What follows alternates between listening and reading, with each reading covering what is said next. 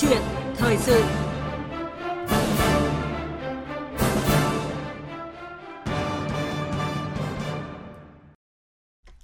Thưa quý vị và các bạn, đến hẹn lại lên, những thông tin về tuyển sinh Đại học Cao đẳng 2022 luôn thu hút sự quan tâm chú ý đặc biệt của các sĩ tử. Theo đề án tuyển sinh của các trường đại học, rất nhiều trường đã bổ sung các phương án tuyển sinh mới và thống kê cho thấy là hiện nay có khoảng 20 phương thức xét tuyển đầu vào đại học. Đặc biệt thì một số trường đại học xuất hiện nhiều tổ hợp lạ bên cạnh các tổ hợp truyền thống. Trường đại học đào tạo khối ngành sức khỏe tuyển sinh ngành y không có môn sinh học, khối kỹ thuật không có môn toán, kiến trúc không có môn vẽ. Việc có quá nhiều phương thức tuyển sinh năm nay có thể dẫn đến những hệ quả không tốt trong dư luận xã hội, phần nào gây bối rối cho thí sinh trong việc nắm bắt thông tin, khó khăn khi mà lựa chọn cách xét tuyển phù hợp với năng lực. Chưa kể xét tuyển ngành đặc thù nhưng không có môn đặc thù làm dấy lên lo ngại về chất lượng đầu vào cũng như là sự phù hợp của việc mở rộng các tổ hợp xét tuyển thuộc các khối ngành đặc thù này. Câu chuyện thời sự hôm nay chúng tôi bàn nội dung nở rộ phương thức xét tuyển đại học 2022 cần cân bằng quyền lợi và chất lượng với sự tham gia của chuyên gia giáo dục Tiến sĩ Nguyễn Văn Cường, Đại học Potsdam, Cộng hòa Liên bang Đức. Quý vị có câu hỏi hoặc đóng góp ý kiến có thể gọi cho chúng tôi theo các số điện thoại là 0243 934 1040 và 0243 5 563 563. Bây giờ thì xin mời biên tập viên Lê Thu cùng vị khách mời cùng trao đổi. Vâng, xin cảm ơn biên tập viên Phương Hà và biên tập viên Phương Anh. Trước hết xin cảm ơn chuyên gia giáo dục Tiến sĩ Nguyễn Văn Cường đã tham gia chương trình hôm nay. Xin chào các biên tập viên và xin kính chào các thính giả của Đài Tiếng nói Việt Nam. Vâng, thưa ông, hiện nay thì các trường đại học đã công bố cái đề án tuyển sinh năm 2022 này. Qua quan sát thì ông đánh giá như thế nào về cái bức tranh tuyển sinh đại học vào năm nay? Qua quan sát của tôi thì thấy rằng cái bức tranh tuyển sinh đại học năm nay rất nhiều màu sắc với rất nhiều các phương án tuyển sinh khác nhau. Giữa các trường cũng như là trong bản thân một trường cũng có thể sử dụng nhiều phương án khác nhau. Điều này thì tôi thấy rằng nó mang lại một số yếu tố tích cực, nhưng tuy nhiên thấy rằng nó cũng có thể gây ra một số yếu tố tiêu cực cho học sinh, cho phụ huynh, cho dư luận xã hội cũng như cho việc phát triển chung của hệ thống giáo dục. Và tôi cũng thấy rằng là rất cần có một cái sự quản lý nhà nước để đảm bảo cái sự thống nhất tối thiểu để hạn chế hoặc là tránh những cái tác động tiêu cực của cái sự đa dạng hóa quá mức này. Vâng, một trong những cái điểm rất là đáng chú ý như ông vừa nêu là năm nay có một cái điều đặc biệt là có nhiều phương thức tuyển sinh và tính đến cái thời điểm này thì đã có khoảng 20 phương thức xét tuyển đại học được các trường sử dụng trong mùa tuyển sinh năm nay rồi đã, với rất là nhiều phương thức tổ hợp xét tuyển mới, trong đó không ít trường áp dụng đến 7 phương thức bằng xét tuyển và tổ hợp thi tuyển ạ. Thưa ông, vì sao thì năm nay lại có nhiều phương thức xét tuyển như vậy? Có thể có nhiều nguyên nhân, nhưng tôi chỉ muốn nói đến hai cái nguyên nhân có thể là cơ bản. Thứ nhất là đây là một cái sự kết quả của sự thực thi cái tính tự chủ đại học của các trường đại học theo luật giáo dục đại học mới, cho phép các trường khuyến khích các trường tự chủ đại học, trong đó có cả tự chủ khâu tuyển sinh, và đây là kết quả của cái việc thực thi cái quyền tự chủ này. Đây là mặt tốt, nhưng mà mặt khác cái việc mà hạn chế cái việc sử dụng kết quả thi tốt nghiệp của học sinh phổ thông để xét tuyển thì ở đây nó lại phản ánh một cái sự niềm tin hạn chế của các trường đối với kết quả hệ thống giáo dục, hay nói cách khác là sự thiếu tin tưởng của các trường đại học ở kết quả của hệ thống giáo dục, và đây không phải là tín hiệu tốt cho một cái hệ thống phát triển, một hệ thống giáo dục phát triển. Vâng, ông vừa nêu hai cái nguyên nhân cơ bản ạ. Một nguyên nhân rất là chính yếu đó là kết quả của cái việc mà thực thi tự chủ đại học, đặc biệt là tự chủ tuyển sinh đấy ạ. Nên năm nay các trường có thể tự chủ hơn trong việc mà đưa ra những cái phương thức xét tuyển. Nhưng mà cái điều ông lo ngại thì cũng rất là đáng lưu tâm, đó là ảnh hưởng đến cái niềm tin khi mà các trường ít lấy vào kết quả điểm thi tốt nghiệp trung học phổ thông như mọi năm, đúng không ạ? Khi mà các trường chạy đua để nở rộ những cái phương thức xét tuyển như vậy thì với mong muốn là cũng tuyển được lượng thí sinh phù hợp và lượng thí sinh mà giỏi nhất và phù hợp nhất với trường mình. Vậy theo ông thì cái việc mà đa dạng cái nhiều phương thức xét tuyển như vậy liệu có thuận lợi hơn cho công tác tuyển sinh của các trường không ạ? Theo tôi thì khó có thể nói rằng việc đa dạng quá mức các phương thức tuyển sinh có thể mang lại thuận lợi hơn cho công tác tuyển sinh. Ngược lại, khi mà chúng ta sử dụng quá nhiều các cái phương thức tuyển sinh thì nó làm cho cái hệ thống tuyển sinh phức tạp lên và nó sẽ thách thức tính minh bạch tính công khai cũng như tính công bằng trong trong các công tác tuyển sinh của các trường đại học. Vâng, đa dạng phương thức tuyển sinh và tổ chức kỳ thi riêng để mà tăng cơ hội rồi tạo thuận lợi hơn cho học sinh trong bối cảnh mà dịch Covid-19 đang diễn biến phức tạp như hiện nay là giải pháp cũng là mục tiêu của các đơn vị, các cơ sở giáo dục đại học.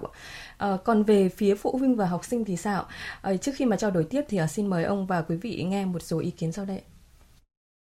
Phụ huynh rất là hoang mang bởi vì là năm nay lại các trường lại có cái cuộc thi riêng để xét tuyển riêng, kiến thức đã nắm bắt được ít rồi, bây giờ lại thi theo kiểu như thế, các con nó làm sao mà nó chạy theo kịp được. Như bản thân cháu bây giờ là đã thi xong IELTS, bây giờ cháu chỉ còn ôn thi tốt nghiệp, tức là 3 môn toán văn Anh với cả ôn đánh giá năng lực thì đúng là nó sẽ có khó khăn ạ. Mà bởi vì là đánh giá năng lực thì kiến thức cũng rộng hơn nhiều ạ, nên là phải ôn nhiều hơn ạ. Chưa rõ được cái độ phủ phạm vi cái bài học mà mình cần phải ôn để có thể trả lời các cái câu hỏi mà có trong đấy. Và thêm nữa thì em thấy nó cũng khá là mới với em nên là em cũng rất là băn khoăn.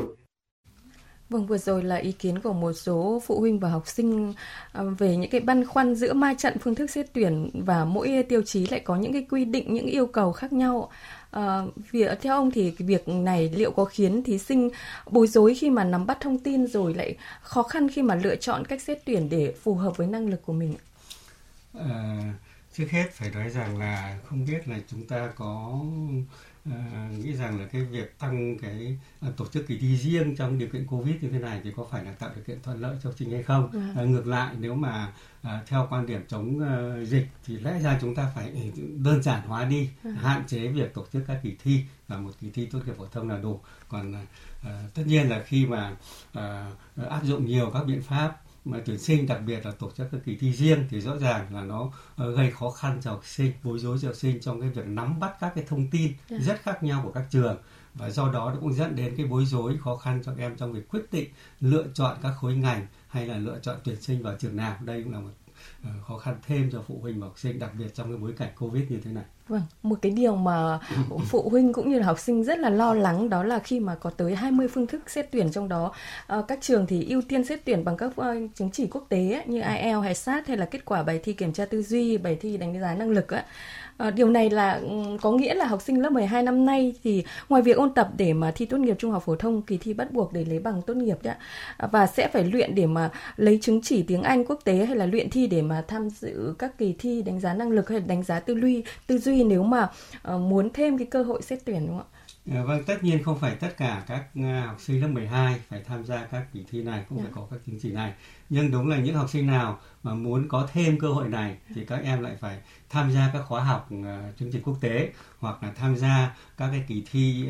riêng của các trường, kỳ thi đánh giá năng lực hay kỳ thi đánh giá tư duy. Và do vậy là muốn thi phải có chuẩn bị, và như vậy nó sẽ tốn kém về mặt tài chính, về mặt thời gian, nó tạo thêm áp lực cho học sinh và phụ huynh, và nó ảnh hưởng cả đến cái việc tổ chức dạy học trong trường phổ thông, đặc biệt là tổ chức kỳ tốt nghiệp, bởi vì học sinh cùng một lúc chuẩn bị hai điều đó và có thể ảnh hưởng trực tiếp đến chất lượng giáo dục phổ thông. Vâng, chứ là không phải là học sinh nào cũng phải như vậy, vì là nếu mà học sinh nào có nhu cầu thì các em cũng sẽ phải ôn tập nhiều hơn và áp lực cũng nhiều hơn, đúng không ạ? Nếu mà muốn có những cái cơ hội thêm vào những cái trường mà xét tuyển theo hình thức đó. Vâng, một vấn đề nữa mà tôi muốn nêu ra là cũng nhận được rất là nhiều ý kiến trái chiều của dư luận trong thời gian qua đó. Đó là một số trường đại học tuyển sinh ngành y khoa với những cái tổ hợp mà không có môn sinh học ạ. Ví dụ như là bên cạnh tổ hợp tuyển sinh truyền thống B00 toán hóa sinh, một số cơ sở đào tạo còn tuyển sinh với những cái tổ hợp mới như là D07 toán hóa Anh hay là D08 toán sinh Anh hay là tổ hợp A00 toán lý hóa. Và giáo sư tiến sĩ Nguyễn Hữu Tú, hiệu trưởng trường Đại học Y Hà Nội đã bày tỏ băn khoăn như thế này. Chúng ta hết sức cân nhắc với các cái tổ hợp mới khi mà xét tuyển, vì nó cũng có thể gây những cái xáo trộn, đặc biệt là cái thử nghiệm mới. Thì tôi cũng đề nghị ở đây chúng ta cũng không nên để cái chỉ tiêu tuyển sinh chiếm một cái tỷ trọng lớn. Tôi lấy ví dụ chỉ có độ dưới 25% thôi. Hai là chúng ta cũng cần có lộ trình để xem là nó có phù hợp hay không, và cũng xem các cái phản hồi nữa, và cũng cần có thông báo trước. Vâng, còn quan điểm của tiến sĩ Nguyễn Văn Cường thì như thế nào? Việc mở rộng và đa dạng cái tổ hợp xét tuyển ngành y khoa, trong đó không có môn sinh để mà xét tuyển, thì liệu có phù hợp không ạ? Nếu mà cái việc xét tuyển không có môn sinh vào đại học y khoa nhưng chỉ cho những cái chuyên ngành mà không liên quan đến sinh, có thể có những cái chuyên ngành như vậy chăng? Nhưng nếu mà cái việc mở rộng này cho tuyển sinh y khoa nói chung bao gồm cả các chuyên ngành bác sĩ điều trị thì rất là khiếm khuyết và rất là nên xem xét, bởi vì là sinh học là môn cơ bản của ngành y, đặc biệt là liên quan đến những cái chuyên ngành điều trị con người thì rất là cần những kiến thức về sinh học. Và có thể cần phải nói thêm là theo chương trình giáo dục phổ thông mới thì học sinh ở cấp 3, cấp trung học phổ thông thì có thể chọn môn học theo cái định hướng nghề nghiệp của các em, và các em có thể hoàn toàn không chọn môn sinh ngay từ lớp 10. Như vậy trong suốt 3 năm học các em không học môn sinh học, và nếu mà những em này mà được tuyển chọn vào học y khoa ở các ngành điều trị thì rõ ràng là có vấn đề về kiến thức nền tảng. Vâng, không chỉ là ngành y khoa đâu mà một số ngành khối kỹ thuật hay là kiến trúc thì lại không có môn vẽ, tức là rất là nhiều ý kiến nói là tuyển những cái môn đặc thù nhưng mà lại không có những cái môn đặc thù ạ. Và như quan điểm của tiến sĩ Nguyễn Văn Cường cũng như là giáo sư Nguyễn Hữu Tú thì là cần phải thận trọng cũng như là phải có lộ trình, và đặc biệt là cũng dành cái chỉ tiêu phù hợp cho những cái khối ngành khi mà quyết định xét tuyển như vậy, đúng không ạ? Đây cũng không phải là một cái câu chuyện mới, vì trước đó thì cũng đã có một số trường cũng đã tuyển sinh theo cái phương thức tuyển sinh ngành y mà không có môn sinh học, và cũng đã nhận được những cái phản hồi trái chiều rồi. Và trước khi mà trao đổi tiếp với tiến sĩ Nguyễn Văn Cường thì chúng tôi kết nối điện thoại với phó giáo sư tiến sĩ Nguyễn Thu Thủy, vụ trưởng vụ giáo dục Đại học Bộ Giáo dục và Đào tạo. Thưa phó giáo sư tiến sĩ Nguyễn Thu Thủy, xin bà cho biết những cái điểm mới trong công tác tuyển sinh đại học năm 2022. Trong năm 2022 thì về cơ bản công tác tuyển sinh đại học cũng ổn định như các năm gần đây. Bên cạnh đó thì sẽ có một số điểm dự kiến sẽ có điều chỉnh trong toàn hệ thống nói chung. Thứ nhất là việc đăng ký xét tuyển vào đại học thì sẽ thực hiện chủ yếu bằng hình thức trực tuyến, và các em có thể thực hiện trên các cổng thông tin dịch vụ công trực tuyến và cổng thông tin tuyển sinh của Bộ Giáo dục và Đào tạo. Thứ hai là trong đợt 1 tuyển sinh đại học năm 2022 thì dự kiến sẽ tiến hành lọc ảo cùng một lần cho tất cả các phương thức xét tuyển. Và thứ ba là việc xem xét điều chỉnh một số các ưu tiên theo khu vực ưu tiên thì sẽ có một cái lộ trình điều chỉnh phù hợp để đảm bảo cho quyền lợi của thí sinh cũng như là tính công bằng giữa các khu vực trong xét tuyển đại học. Vâng, trong phương án tuyển sinh của một số trường đại học thì điều chỉnh giảm tỷ lệ xét tuyển đại học bằng học bạ và kết quả kỳ thi tốt nghiệp trung học phổ thông. Liệu cái điều này có làm mất cơ hội vào đại học của các thí sinh không thưa bà? Như chúng tôi thống kê hàng năm thì chỉ có các trường tạm gọi là các trường top đầu, tức là cái mức độ cạnh tranh rất là cao, có thể xem xét giảm một cái tỷ trọng nào đó xét tuyển đại học bằng học bạ hay là kết quả thi tốt nghiệp trung học phổ thông. Nhưng xét trên bình diện chung của toàn hệ thống nó lại không có điều chỉnh nhiều, và cái cơ hội dành cho thí sinh là không hề bị mất. Qua số liệu của chúng tôi thì số lượng chỉ tiêu mà tuyển sinh và thực tế nhập học ấy, bằng kết quả thi tốt nghiệp trung học phổ thông và kết quả học bạ thì tới tổng số là trên 90% rồi. Như vậy còn dưới 10% là dành cho các chỉ tiêu ở những phương thức khác, trong đó có đánh giá năng lực, thì cái tỷ trọng tuyển sinh cũng như nhập học bằng các phương thức này vẫn tương tự và ổn định như giai đoạn 2020-2021. Vâng, xin cảm ơn phó giáo sư tiến sĩ Nguyễn Thu Thủy ạ. Còn tại hội nghị tuyển sinh đại học và cao đẳng giáo dục mầm non năm 2022 do Bộ Giáo dục và Đào tạo tổ chức mới đây thì Bộ Giáo dục và Đào tạo đưa ra một số điểm dự kiến điều chỉnh so với năm 2021 như thế này. Thứ nhất, việc đăng ký dự thi kỳ thi tốt nghiệp, trung học phổ thông và xét tuyển cao đẳng đại học phải thực hiện trên cổng thông tin của Bộ hoặc cổng dịch vụ công quốc gia. Thứ hai, thí sinh đăng ký xét tuyển đợt 1. Tất cả các nguyện vọng xét tuyển được đăng ký xét tuyển trực tuyến sau khi kết thúc kỳ thi tốt nghiệp trung học phổ thông. Các nguyện vọng được xếp thứ tự từ 1 đến hết. Thứ ba, tất cả các nguyện vọng đăng ký xét tuyển của thí sinh và các cơ sở đào tạo được lọc ảo chung trên hệ thống, và thí sinh trúng tuyển ở nguyện vọng cao nhất khi đáp ứng điều kiện của cơ sở đào tạo. Thứ tư, đối với những ngành sử dụng đồng thời nhiều phương thức xét tuyển, nhiều tổ hợp môn thi, các trường phải giải trình được sự phù hợp của sự lựa chọn này, đảm bảo sự công bằng cho thí sinh. Thứ năm, cập nhật kết quả học tập lớp 10, lớp 11, lớp 12 lên cơ sở dữ liệu ngành, đồng thời kiểm tra rà soát dữ liệu này sau khi được đồng bộ sang hệ thống quản lý thi và xét tuyển. Thứ sáu, cơ sở đào tạo phân tích rủi ro trong quá trình tuyển sinh và có phương án giải quyết phối hợp giải quyết giữa các cơ sở đào tạo trong quá trình tuyển sinh.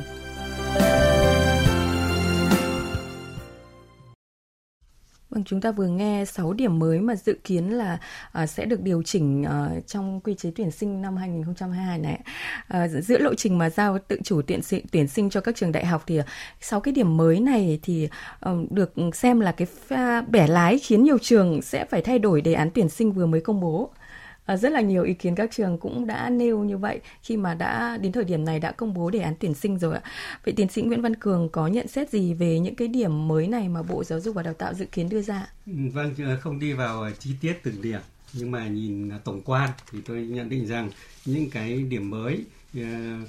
điều chỉnh về mặt kỹ thuật của Bộ Giáo dục đối với công tác tuyển sinh thì là những cái điều chỉnh phù hợp để mà ở đây nó là cái việc cơ quan quản lý nhà nước phải có một cái sự lãnh đạo quản lý và điều chỉnh trong cái bối cảnh những cái phương thức tuyển sinh nó nở rộ quá nhiều để đảm bảo cái mặt bằng một cái sự thống nhất chung nhất về mặt chính sách tuyển sinh để nó hạn chế hoặc là tránh những cái tác động không có lợi hay là tác động tiêu cực với phụ huynh, học sinh, với dư luận xã hội và với cả sự phát triển hệ thống giáo dục, trong đó có bản thân các trường đại học. Vâng, đi vào một vài những cái điểm mới mà quy định dự kiến sẽ điều chỉnh á, đó là việc yêu cầu các trường đưa về một mối lọc ảo thì yêu cầu đăng ký nguyện vọng sau khi mà tốt nghiệp trung học phổ thông và khuyến cáo là không giảm quá mạnh cái chỉ tiêu tuyển sinh bằng điểm thi tốt nghiệp ạ. Nhiều ý kiến của các trường cho rằng là Bộ Giáo dục và Đào tạo một lần nữa lại ôm cái trách nhiệm quản lý chung về tuyển sinh của các trường. Điều này liệu có mâu thuẫn với chủ trương giao tự chủ hoàn toàn cho các cơ sở giáo dục trong tuyển sinh thưa ông? Theo quan điểm của tôi thì người ta không nên nhìn nhận cái việc điều chỉnh này là cái việc một lần nữa Bộ Giáo dục ôm lại cái trách nhiệm quản lý về tuyển sinh, và tôi cũng không nhìn thấy cái sự mâu thuẫn giữa cái quản lý nhà nước và cái tự chủ của trường đại học, mà ở đây là sự thống nhất giữa cái quản lý nhà nước và cái tính tự chủ của trường đại học. Trường đại học có quyền tự chủ nhưng Bộ Giáo dục, nhà nước vẫn có trách nhiệm quản lý cái hệ thống giáo dục nói chung, trong đó có giáo dục đại học, trong đó có vấn đề tuyển sinh. Vì thế tôi nhìn thấy đây sự thống nhất chứ không phải sự mâu thuẫn. Cụ thể việc đưa về một mối lọc ảo, tức là quy định cái việc đăng ký dự tuyển vào một cái cổng thông tin chung và thông qua đó thì đưa lọc ảo về một mối, thì ở đây chúng ta nên nhìn nhận đây sự cố gắng của Bộ Giáo dục trong cái việc ứng dụng công nghệ thông tin và nó nằm trong một cái cố gắng số hóa nhà trường, chuyển đổi số trong trường học cũng như trong quản lý giáo dục. Đây là một chủ trương rất là quan trọng và rất là quyết liệt của Bộ Giáo dục, và đây là một cái thử nghiệm, một cố gắng mà rất nên khuyến khích. Điều thứ hai là đăng ký nguyện vọng sau kỳ thi tốt nghiệp trung học phổ thông là một cái định hướng đúng đắn, bởi vì sau khi các em học sinh đã thi xong, các em biết được kết quả thi của mình thì cái việc quyết định cuối cũng cho cái việc chọn nghề, chọn trường những chính xác hơn cho học sinh. Điều này có lợi cho bản thân học sinh và cũng thuận tiện hơn cho cái hệ thống các trường đại học trong cái việc tuyển chọn học sinh. Còn cái việc đặc biệt là cái việc khuyến cáo không giảm quá mạnh chỉ tiêu tuyển sinh bằng điểm thi tốt nghiệp. Nghe ra thì có vẻ như Bộ đang muốn ôm các cái công tác tuyển sinh của các trường, nhưng thực ra đây là một cái quan điểm chỉ đạo rất là cần thiết. Chúng ta thử hình dung nếu như tất cả các trường đại học hoặc là nhóm các trường đại học tự mình tổ chức các kỳ thi và không sử dụng cái điểm thi tốt nghiệp thì sẽ có những hệ quả ra sao?